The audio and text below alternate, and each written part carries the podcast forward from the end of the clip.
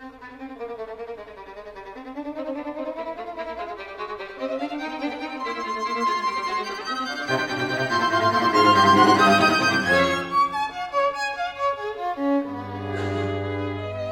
the last 50 years, there have especially been three major discoveries, but lots and lots of minor discoveries.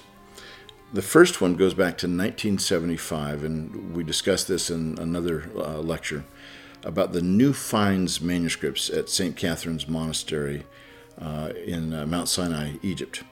And these manuscripts were discovered uh, when uh, there was a fire in one of the kitchens. They put the fire out, the monks did, and they noticed beneath the, the between the floorboards that there was a hidden storeroom underneath the kitchen floor. And when they uh, created a, a, door through the wall, they found hundreds of manuscripts. it took nearly a quarter of a century to uh, go through these manuscripts, at least to give them titles to find out what they had. And they had discovered a grand total of 1,200 manuscripts. Of those, 90 were Greek New Testament manuscripts, and uh, quite a few of them seem to be pretty important. But this stands still to this date as the largest single discovery of New Testament manuscripts in the last half century. The second discovery was made at the Ashmolean Museum at Oxford University in about the year 2000. Now, back in the early parts of the 1900s, uh, lots and lots of excavations were taking place in Egypt. Even late 1800s, these excavations were taking place. And some of the major universities in Europe became the beneficiaries of the deposits of these ancient papyri that were found. And uh, the Ashmolean Museum, Oxford University, received uh, hundreds of thousands papyri, of papyri. And among them, uh, they have published uh, sporadically discoveries of Greek New Testament papyri. Now, it's, it really is looking like the proverbial needle in the haystack uh, to find a New Testament papyrus among these hundreds of thousands of ancient scraps of papyrus. But uh, to make the job a little bit easier, what the, the folks at the Ashmolean did a few years ago was they said there are some ways for us to tell whether a document is Christian and there's a way to tell that without even being able to read the document. And of course, that's one of the biggest tricks. Is some of these manuscripts are so difficult to read, and of course, they're trying to preserve them as well. But uh, we don't have nearly as many papyrologists today as we'd like to have to get the job done. However, what they could do is they could look at these papyri, and one of the first things they would ask is, is it written on both sides? If the manuscript is written on both sides, that means that it's most likely a Christian manuscript if it's from the first five centuries uh, of the Christian era, because 80% of all Christian manuscripts, as far as we know, were written as a codex, that is, a, a book that's bound on the left side with the pages that turn like our modern book today, rather than on a roll or a scroll where you write just on the inside with all the fibers that are going horizontal with the papyrus uh, fibers, and you're writing on those uh, uh, natural lines, basically. And so what they did is they said, here's a scrap of papyrus, and it's written on both sides. We'll put it over in this stack here of potential New Testament manuscripts and probably Christian manuscript. Then they went back and they looked at those and they said, now we're looking for uh, what's called nomina sacra. That's abbreviated names with a horizontal bar above the letters. And uh, in the earliest manuscripts we have for the New Testament, they always had nomina sacra. There were four to begin with. Later, there were a grand total of 15.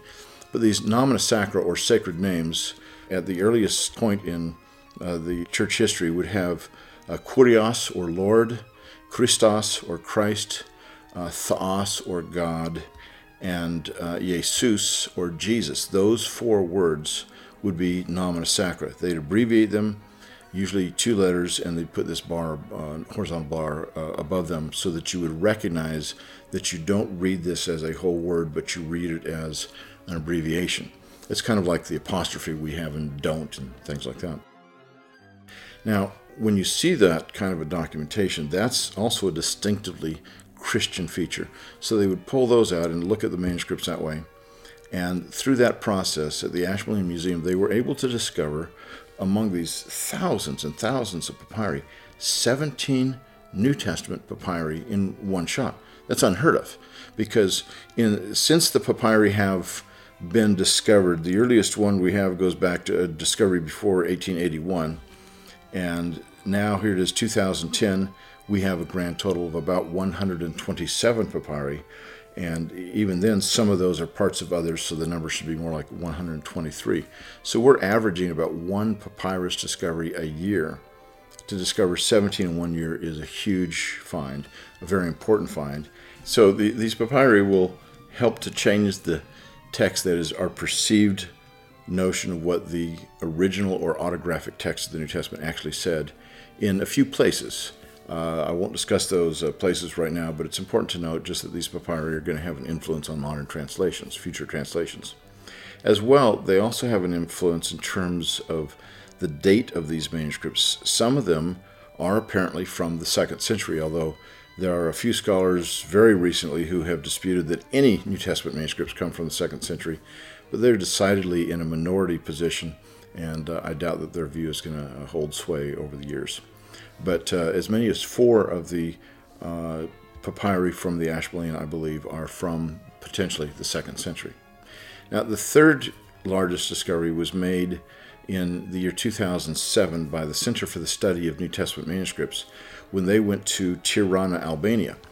And we sent a team there that uh, was sent to photograph 13 New Testament manuscripts.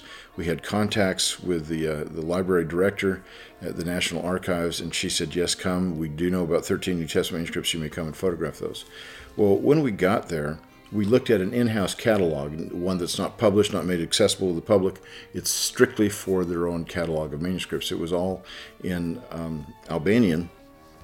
And uh, what uh, we needed some help in translating it, but obviously, what we discovered, even without that, was here are some New Testament manuscripts that they knew about, that the library knew about, but Western scholars were unaware of. It ended up being something like 47 New Testament manuscripts altogether, including those uh, 13 that we knew about. A number of those, as many as 17 of them, uh, had been known to exist in Albania decades ago, but nobody had been able to verify it for a long, long time since the late 40s uh, Albania became a communist nation in 1945, and to get into the uh, National Archives to look at the manuscripts was nearly impossible.